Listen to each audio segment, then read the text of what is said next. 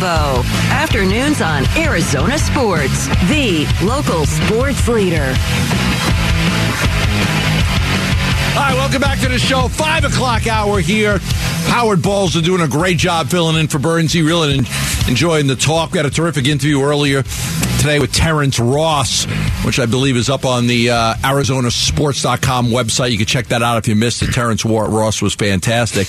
It's been a good week for Bickley and Marotta with Newsmakers Week. Our, our good friends have had a a lot of terrific guests, and one of them was Michael Bidwill, who was on this morning for Newsmakers Week, and he talked about why they decided not to hire Sean Payton. The issues around um, uh, around Coach Payton were had nothing to do with the money, the compensation that we would be paying him. It was mm-hmm. all the compensation, the the draft compensation to right. the Saints, and we just weren't willing to go what with what the Saints wanted uh, us to give up. It would would have been too costly to the team for us to rebuild that roster. And, and it was really a series of trade offs. And I still felt like we've got great coaches out there that can, that can, you know, get this team turned around. I think we were right when you look at JG.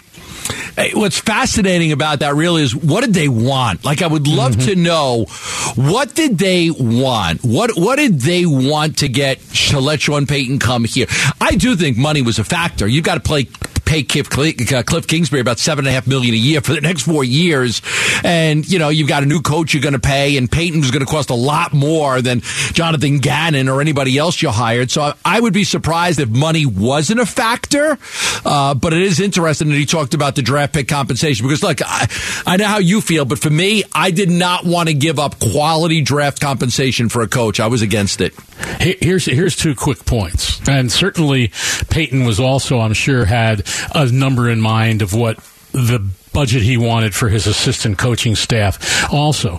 But here's the strange thing to me, Gambo. When this whole thing started, it was pretty much said that the teams that were in on the possibility of getting Sean Payton knew the general parameters of what the Saints were looking for in compensation. That was put out there quite often. So for all of a sudden, the Cardinals to go through all this and to have him in and to talk to him and then say that, well, it was all about the compensation. We didn't want to do that. Well, you knew what kind of compensation they were going to be looking for. Sean Payton came out with it himself and said at one point that he expected it to be a mid to a late round, first round draft pick. Now, but the Cardinals did, were the last to interview him. They, they, they were. were. the last. So I think it was the kind of on a sudden, okay, we got to interview him now. Nobody else has hired him. We have to interview him, show our fans that we're willing to at least talk to him. But I think in a roundabout way, they would have loved if somebody would have hired him before he even got to the interview process. Perhaps, perhaps that's true. You know, perhaps that's true. But I think it's, you know, to say that all of a sudden that, oh, we were, we just didn't want to give all that compensation when you knew there was going to be some level of compensation involved and that the compensation that the Saints ended up giving, to me, was not all that much getting a coach of the pedigree and the experience and the success of Sean Payton. And so, but here, you know, that's where that's where they're deciding to go forward with it, and they're they're happy with where they are now, and we'll, we'll have to wait and see if, if you know if it, if it, if it all works out. But we also know this that whatever is being spent on this coaching staff right now is a whole lot less than it would have been had Sean Payton become the head coach. That, look, that had to be a factor. I mean, you would think so. It has to be. So. I mean, Michael's not an owner like a lot of these other owners that you know made their fortunes somewhere else and have businesses that he's not Matt Ishbia, right? I mean, you know, Michael's fortune is through the Cardinals, through his dad, you know, and nothing wrong with that. It passed on from family, but and and family generational wealth. If you could pass it down, great. You know, we all would do it. It's just that I don't think that I think that it is a factor. I think paying him because he's not going to come in and take a subpar salary structure for his assistant coaches. Sean Payton's not no. going to do that. You and, know, and, and, and I we, do think that Gannon Gannon is doing that. And yeah, no, exactly. And we we don't know the actual contract that Payton signed. Most of the most of the numbers, the speculation pegged it at somewhere between seventeen and twenty million dollars a year just for Sean Payton.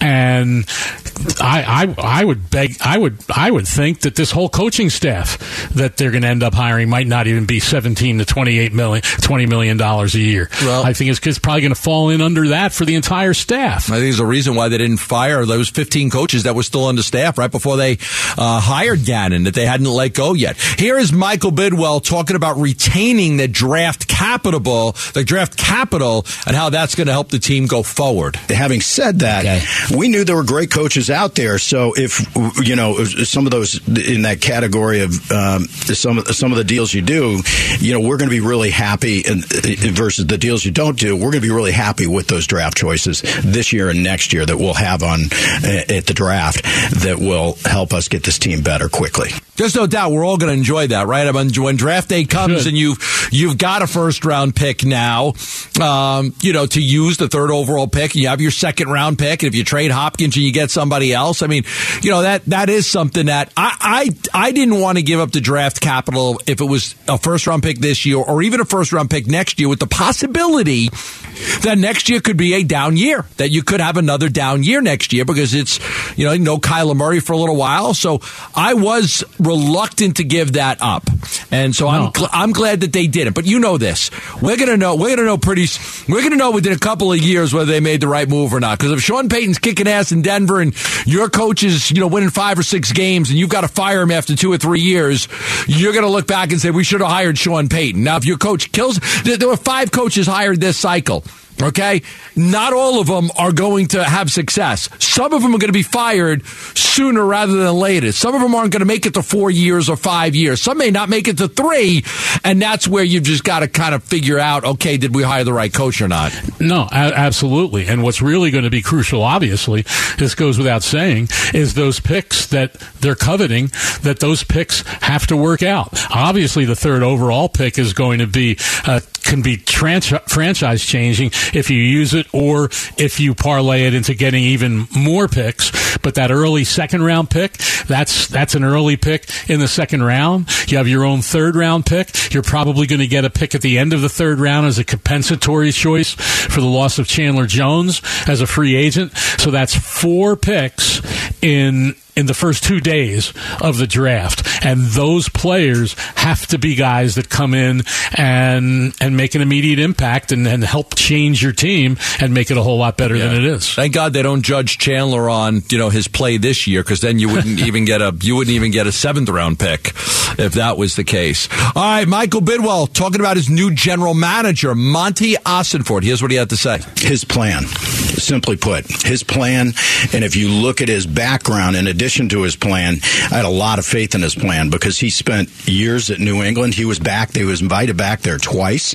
Uh, in talking to Robert Kraft, they'd have him back in a minute. He was a big loss when when he left, and um, and then his plan. He's got a plan. It's a it's a modified New England plan about how we're going to acquire talent. You know, both through the draft and free agency.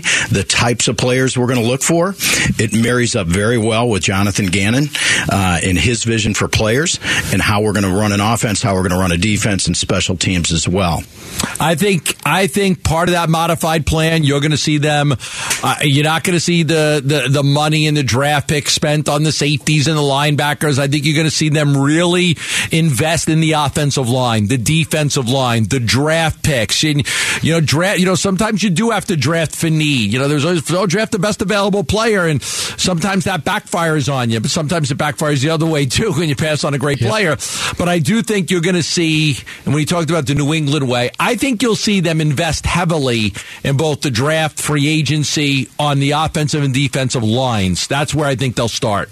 No, I, I, think you're 100 percent right, and I think the one the one word of caution I'll just I'll just put out is that the New England plan is Bill Belichick, and obviously a lot of the success was Tom Brady. And this is a 500 team in the last three seasons after Tom Brady left. And if you really go back and look at the Patriots draft over the over the over a number of years, they haven't been great drafting teams. They really haven't been. Now they've parlayed they've traded around and they've gone here and they've gone there and they've traded picks for extra picks, and some of them have worked out. Don't get me wrong, but it's not exact. It's not as if they've been this great, great drafting teams. So that's what it's all going to come down to. Whether wherever you come from, you learn certain things here, you learn certain things there, but it all comes down to evaluating players and having them fit with what you're doing. And I think that's that's a key thing that was mentioned there is drafting players that the coaches are comfortable with that they they they all believe that can be coached up and play good football, and then of course stay healthy. The the one thing that I want to find out, Gambo, and no one has asked this, is that I asked this at the end of the season when Cliff Kingsbury was still the coach. Is the organization going to look at all these injuries that this team has experienced over the last two years? Is there a common thread? Is there something that is that is going on that has caused the number of injuries that has really hampered this team over the last year and a half? Yeah, it's And- fascinating. yeah, and Cliff Kingsbury said at one point, he said, well, yeah, that's going to be something we have to look at. Now, that hasn't been asked since the end of the regular season, but it's something that uh, should, needs to be asked at some point Right. because you, you know you can have the best laid plans and draft all these players, but you know you look at this Philadelphia Eagles team and and the Chiefs for that matter, Gambo, How healthy they were. unbelievably healthy Yep, throughout healthy the were, entire yeah. season. You so you, you have to have that health if you are going to be successful. Yeah. Uh, the play, the players you have, they they have to be available. You have to go over that, all of that with your training staff, and you got to figure out what are we doing right, what are we doing wrong, why do we keep coming up with these, you know, these uh, soft tissue injuries that they've had. All right, if you subscribe to the Burns and Gambo Show podcast, subscribe right now on your iPhone or Android. You'll never miss any of the shows. It's the Burns and Gambo Show, brought to you by Carol Royse, your home sold guaranteed realty. Get a higher price selling your home. Get guaranteed offers. Go to higherprice.com. That's higherprice.com. They call him the point god, but one publication thinks that if Chris Paul doesn't win a championship this year, they're going to take that away. We'll talk about that next on 98.7 Arizona Sports, the local sports leader. Burns and Gambo. Afternoons on Arizona Sports, the local sports leader. All right, thanks for joining us on Arizona Sports, the local sports leader. I'm going to take you up till 6 o'clock today. And uh, really great week for Newsmakers Week. We'll touch on Drew Petzing's press conference in a little bit. We had Terrence Ross on the show earlier. We'll uh, talk about that as well. But one of the interesting uh, angles that we talked about today that I, I really liked was this story in Deadspin on on Chris Paul and the Arizona Cardinals. Uh, Chris Paul has the moniker; they call him the Point God, and they were making a comparison that you know if he doesn't win a championship you know, this year, like how can he really be considered that? And they talked about other point guards and stuff, and you know, just comes to Oscar Robertson, Magic Johnson, Isiah Thomas, the one with the Pistons. There are a lot of great point guards that you people might say this guy was better than Chris Paul. He's among the best that's ever played the game. I don't think there's any question about that. And there's been a lot of great players in all sports that have never won a championship. So, I mean, I don't understand the, the vitriol sometimes for Chris Paul. I mean, if he doesn't win a championship, I mean, it doesn't it doesn't define his career. It, he's one of the greatest point guards that's ever played this game. He's a first ballot Hall of Famer. He's got all these accomplishments already. He would just go in a long line of terrific athletes that that were at the best at what they did that never won a title. No, I'm, I'm with you 100. percent I'm glad. I'm glad that you mentioned uh, Oscar Robertson uh, because you're going back to uh, to, to my day uh, to a degree. But yeah, there were there were some. There's been great, obviously, point guards throughout the history uh, of this sport, and you can certainly start thinking of some that didn't win a championship. And I know we talked about this earlier. You mentioned other guys that hadn't won championships. That you know, big guys like you know Karl Malone and you know guys like that. But you know, how about how about John Stockton?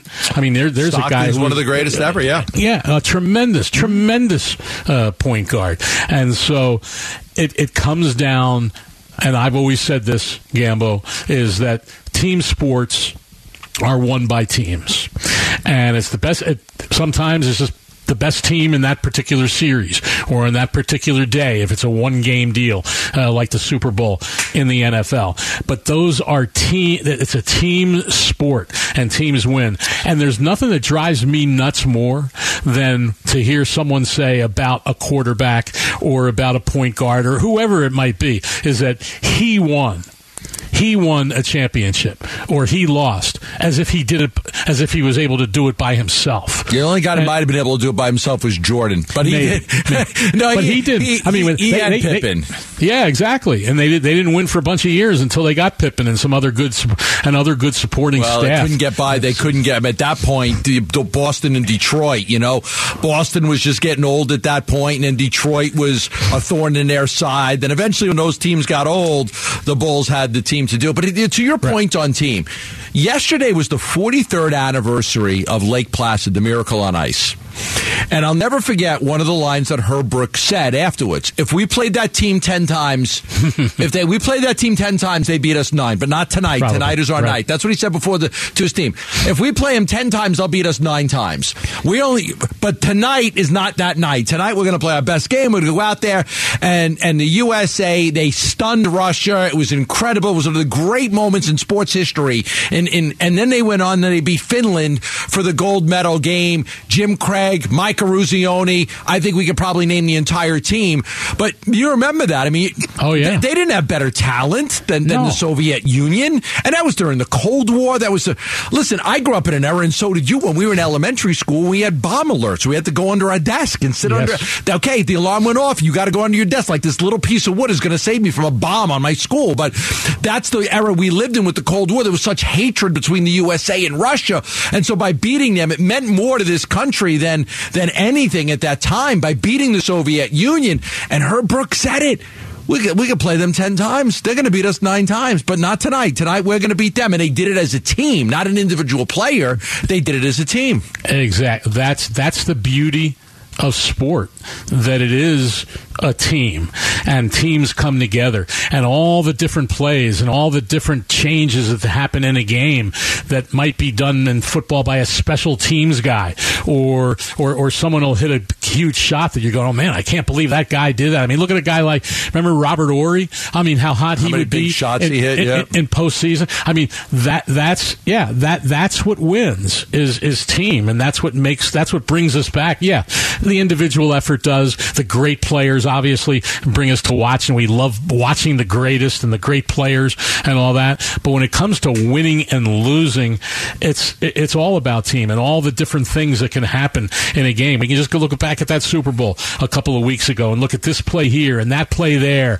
and the punt return. You know, the, a, a bad punt. Without that punt return, sure. Yeah, yeah, a bad punt by an Eagles guy. We talked about injuries. An, an Eagles punter who hadn't punted in six weeks, but it was activated the day before the game after after being out with a leg injury, and he came up with an awful punt that's returned to the five yard line, and it's a huge play uh, in or that a in that penalty, game. a penalty, on a Yep. crucial holding penalty that many officials probably wouldn't have called Yeah, at that exactly. point. Yeah, listen, I mean, Dan Marino. I, I think what happens is I think initially when a player's career ends, if Chris Paul's career ends and he doesn't have a championship, it, it is something to discuss. It is something to talk about. But eventually, you've got to appreciate what that guy did, and the way we appreciate Jim Kelly for taking the Bills to four Super Bowls. The, re, the, re, the, we appreciate Dan Marino and the greatness of Dan Marino, and even though he only got to one Super Bowl and lost, was his second year in the league? I think it was. I think it was his 2nd Mhm. year in the league. Second year. So many great players, and you know we talk about the the, the greats, Patrick Ewing and Charles Barkley and Karl Malone.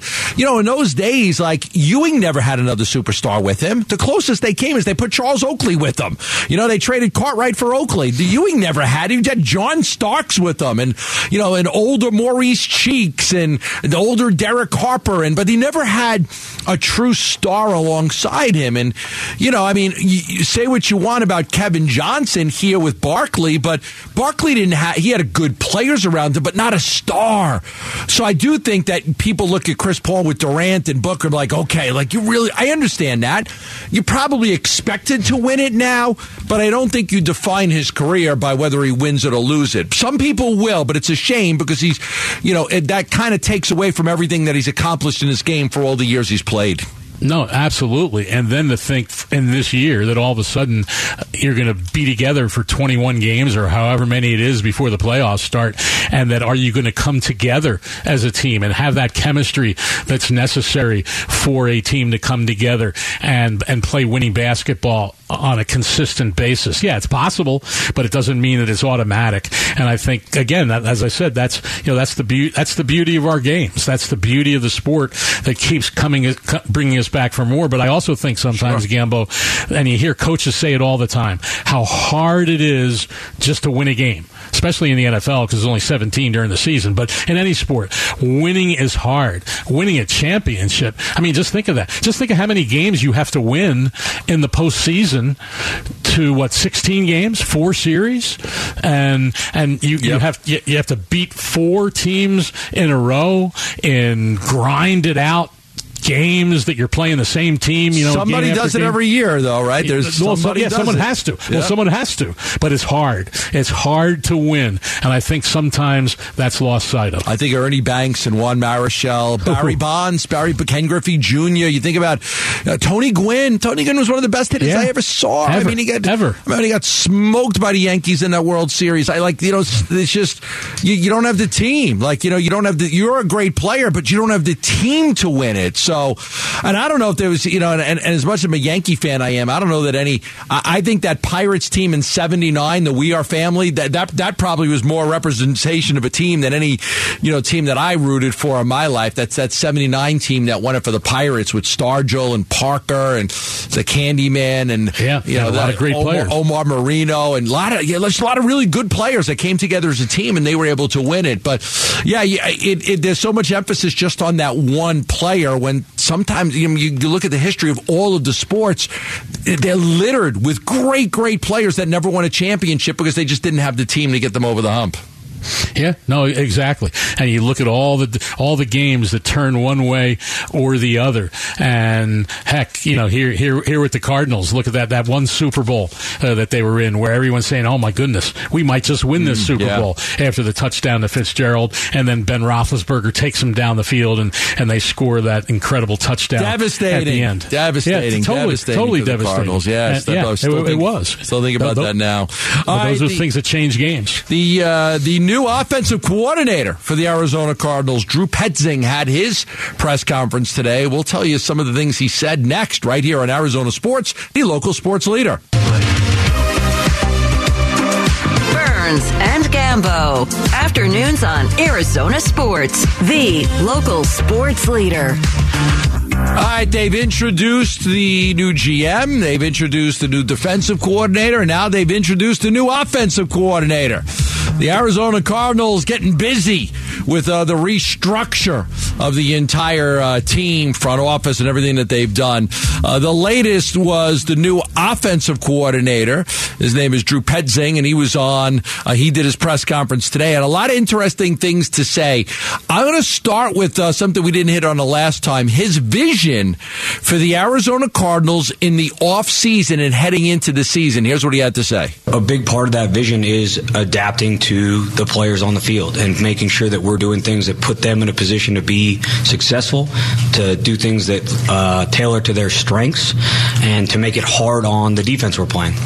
So I think as we look at our opponents for next year, as we start to move through the offseason and get out on the field and see what guys are good at, that's going to be a big part of that process. So certainly there's an aspect of it now as we start to watch tape and we go through some meetings as a staff and start to put our language together. But I think that's an ever evolving process as we move through the offseason into the season uh, if we're going to be as good as we need to be uh, come the fall. Howard Balzer joins us on the uh, program. He's filling in for Burnsy today. You've been around the league for a long time. You you covered football for many, many, many years. Did you feel that Cliff Kingsbury, as the head coach, wasn't very adaptable with his game plans and the players week in and week out? I, I, I, thought he was more adaptable than he was given credit for. Uh, I really do. And I think that there seems to have been a certain amount of collective amnesia in forgetting what this offense looked like when it was really going well and they had all their players on the field healthy offensive line running backs receivers whoever it might be and and then it started kind of collapsing when a lot of those guys weren't there, which really began at the end, second half of the 2021 season. And I know, I know Cliff would kind of beat himself up at times and said, like when DeAndre Hopkins was lost with the injury in 2021, and and he said, I, I didn't do a good enough job of adjusting without him. Well, that you know that's it's it's easy to say that, but it's also tough to adjust when you don't have your best player out there and your line is banged up and and your running backs are hurt. So I, I, I think that he was he was a work in progress. Certainly, I think that a lot of other teams respected the offense that he put out there and and made it tough to defend that offense when it was going well. But then there were also those times, as we all saw, obviously when it when it didn't go well and things happen, and it it it just did it just wasn't consistent enough. But I personally, Gambo, I've always thought it was as much about the personnel as it was those who wanted to just say, "Oh, the league caught up to Cliff Kingsbury, or they caught up to the offense, or they did this, or they did that." But hey, like last year, when you have your top three receivers that are DeAndre Hopkins, Hollywood Brown, and Rondale Moore, and they were never on the field for one game together, then that you know, teams are going to be able to take advantage of that. Uh, teams can defend you when you don't have your best guys out there. And plus, Gambo, the times when Kyler Murray was out there, not not the times that he wasn't playing because he was injured, but the times when he was playing injured, where he just wasn't the same guy, and and that happened on quite a few occasions. So to me, that's all going to be, you know, all this talk now is great. It's all great and all the new things and all the adaptability and all the buzzwords, you know, sound great. But the proof's going to be in the pudding uh, when we see what the roster is and see if that roster can stay out there and they can stay healthy and you can do the things that you want to do as an offense because it becomes awful hard to do that when you don't have a lot of your top guys. I saw an offense with way too many screens, just simply, and those, those screens are feast or famine. And, you know, it's, uh, you know, you need to be able to play football and not just out athlete teams. And, you know, Kyler was looking all over the place. If he's looking at the open guy, I think Kyler's great. and uh, if he's not, then he doesn't really know what to do with it but run. So I think that's something that they've got to fix. I think if Kyler, Kyler's real dynamic, if the guy's open and he's looking at him, mm-hmm. he's going to get him the ball. But there, there, you know, there really wasn't a lot of rhythm and confidence. And then the concepts, I think the concepts were similar to what a lot of other teams run. I don't, you know, what he's, what Cliff was running wasn't like, oh, it was just this, you know, this unique offense that nobody else in the world is, is running. It was very similar. It was a very similar offense. The concepts were very similar to what you see a lot of other teams run. Yeah. No, I would agree with that. You just uh, got to build off those concepts. You, you know, do. you have to build off the concepts, yeah. but you, also you have to have that consistency and got to add things. All the yeah, all the basics, convert third downs, and all that. And so I think I think this is going to be a very very interesting process as this new offense and all the new coaches try to make this work with obviously the skill set that Kyler Murray has, but also some of the things that you wonder, you know, can he be can he be good in the pocket? You know, can can he be consistent in the pocket where he doesn't look to run uh, too quickly? You know, can he you know see see the whole field? Can he be disciplined? You know, all those things, and that's going to be the challenge for this offense and, and these offensive coaches. And we're going to find out soon enough whether yeah. to, to see if they're see if they can be successful successful with it because we know how talented the guy is, but we also know that you have to be consistent in this league to be able to pull it off on a game to game basis. Well, here's the Cardinals' new offensive coordinator talking about just that. You know, what needs to be done for Kyler Murray to improve his game? One, the rehab. Um, but two, no, I think he's a really talented player. Uh, that was one of the re- appealing things about this job to me uh, was being able to work with a quarterback of his caliber.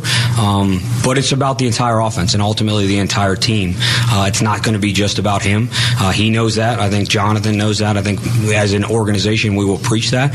Um, we need to build a great offense and a great defense and a great special teams unit to go out and be successful. I think that's going to be really the focus as we head into the season. Yeah, I'm looking forward to seeing what they do with Kyler. I mean, this is obviously this was a big issue for Michael Bidwill with the investment that he has, you know, into Kyler Murray to try to get more out of him, to to try to have an os- offense that just doesn't have simple concepts but builds on those. On each one, you're always trying to build, and you know, to me, a quarterback that you know that can go through reads, go through progressions, and not struggle with those. Because, like I said earlier, first guy's open, Kyler's going to be great. First guy's not open, Kyler's going to look to run. He's not always, you know, looking at the options and the pro- progression. So I do want to see how he builds an offense around this quarterback. Yeah, no, I'm with you 100% uh, on all of that. and and how and how this roster uh, gets built. There's so many questions that we've talked about today, and so many other questions uh, that there still are in terms of uh, the receivers, and, and especially that you know that offensive line. You know, you look at this team that Jonathan Gannon came from, and with all, all the things that they were able to do on offense, but a lot of it was because they had one of the best offensive lines in football. Sure, And- has to start there. And none of and none of those guys they, they missed three starts on the entire offensive line the entire season. Three starts. I mean, heck, the Cardinals left tackles, left guard, and and, and center missed seventeen starts uh, combined uh, during the regular season. So it's it's building that line, having that confidence because you can you, you can have the great skill you you can have all the great skill players you want, but if your line can't protect or can't open holes for the running game, then it's not really going to matter. So that that's going to be No. the big. I think one of the biggest challenges this team has in the offseason is is rebuilding that offensive line. It was not, and I agree totally. They have to do that, but there was just there really wasn't anything dynamic in who they were and what they did. There was no flow in terms of like getting into a rhythm and making plays consistently in the run game or the pass game, and and not not that it was really like a staple of here's who the Cardinals are and here's what they do. It was almost like you know this the, all these different ideas that they put together, but no real staple of what the Arizona Cardinals are. So you know you'd like to have that identity. You hope these guys come in. You you, you hope they get a lot more out of Kyler. We'll see if this, you know, playing behind this,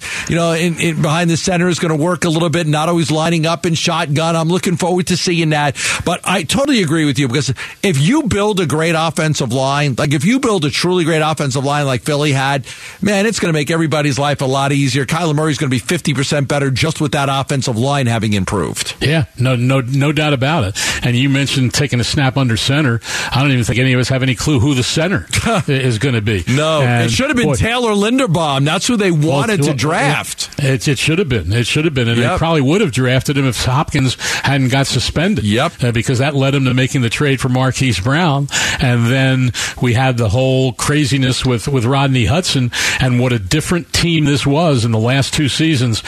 What a different team this was offensively when Rodney Hudson was on the field and when he wasn't. I think it's pretty clear he's not going to be with this team this year, and so who knows who that center is going to be now going forward. But that's one of the biggest needs of this offseason. Just announced Guns N' Roses are heading to Chase Field on October 11th. Tickets go on sale Friday at 10 a.m., but you can win a pair now by texting ROSES to 620 620. That's ROSES to 620 620. Welcome to the jungle.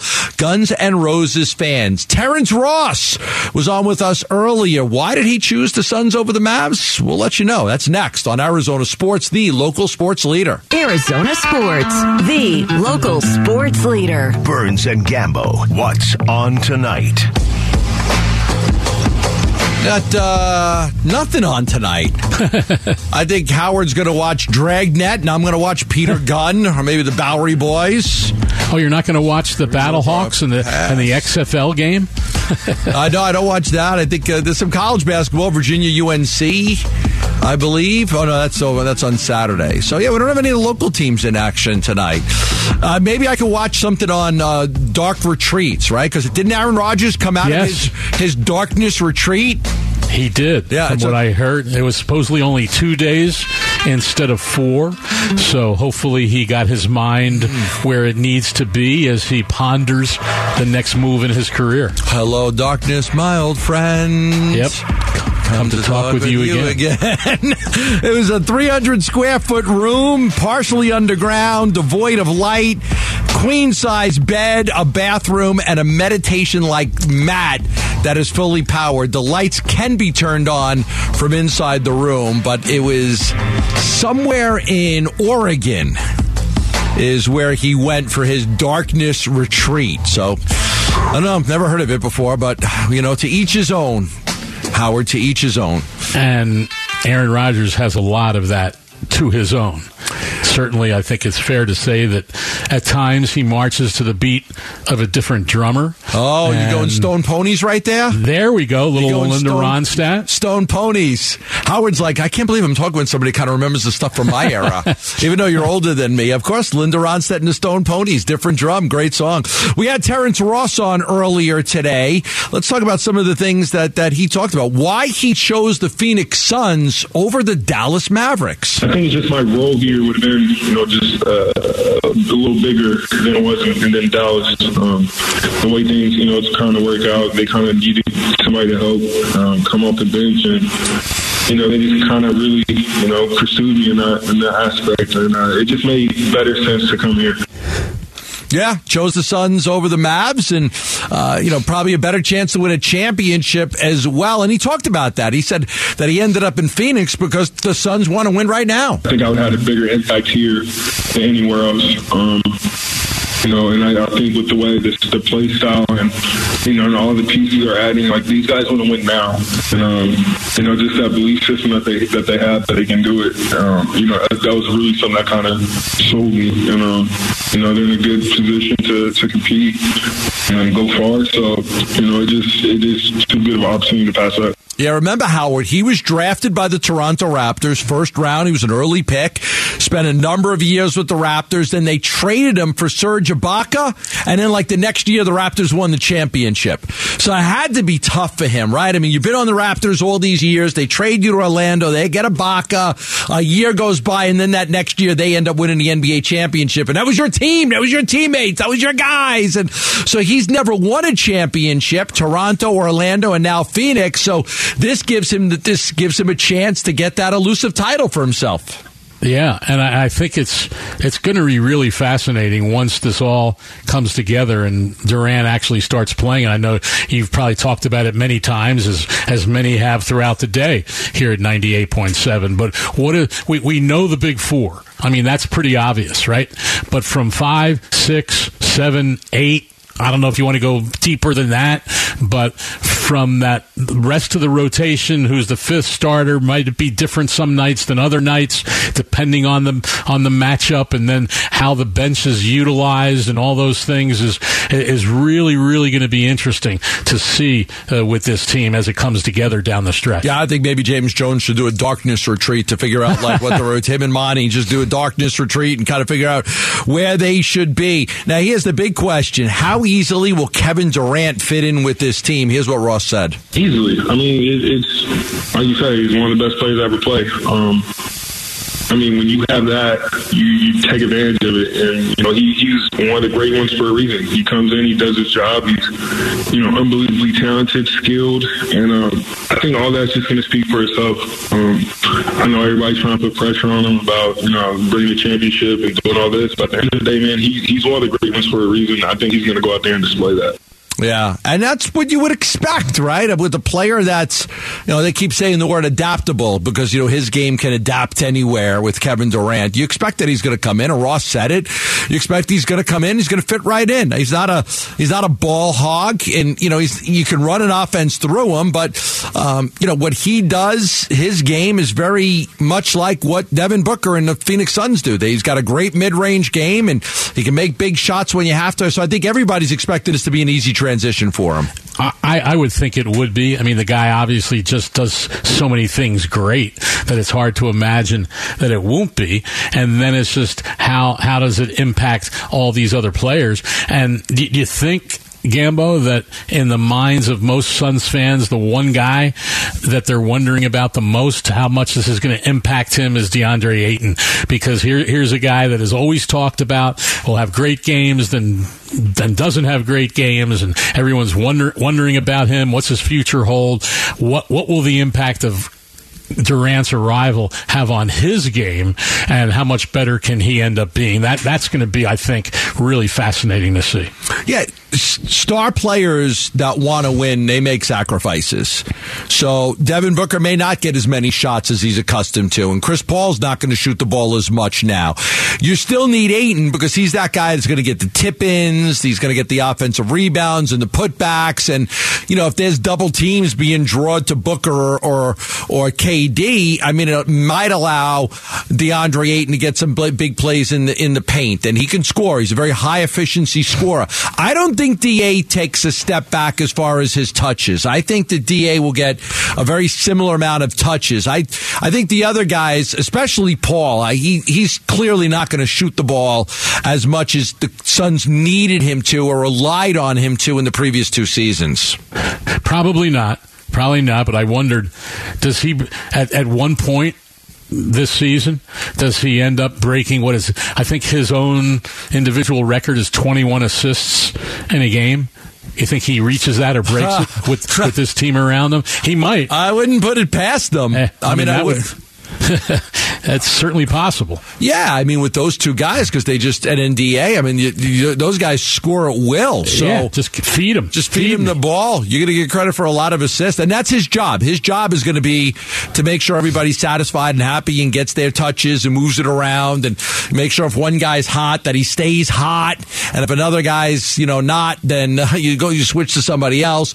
He'll be able to do it. All right, Howard, I really appreciate you filling in today. I, I'm My glad pleasure, to hear you're you're getting better. We enjoyed having you on the show very much, and uh, look forward to talking to you again, my friend. Thanks for joining us on the program. My pleasure, man. right. Enjoyed being with you and look forward to the next time, whenever it is. You got it. We've got a real special edition of the Big Red Rage coming up next. It is their 600th episode. 600th episode of the Big Red Rage. They've got a great special guest tonight, too.